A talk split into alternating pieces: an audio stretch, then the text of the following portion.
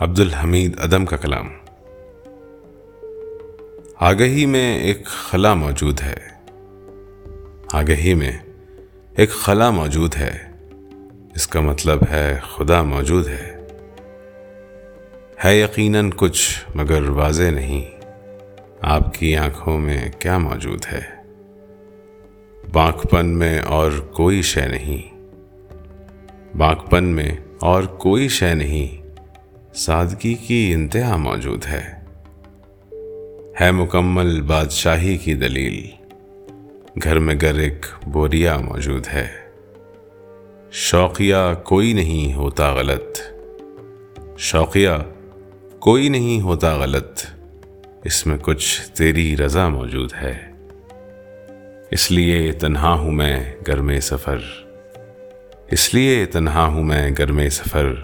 قافلے میں رہنما موجود ہے۔ ہر محبت کی بنا ہے چاشنی۔ ہر محبت کی بنا ہے چاشنی۔ ہر لگن میں مدعا موجود ہے۔ ہر جگہ، ہر شہر، ہر اقلیم میں۔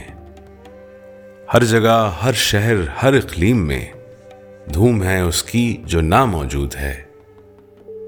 جس سے چھپنا چاہتا ہوں میں عدم۔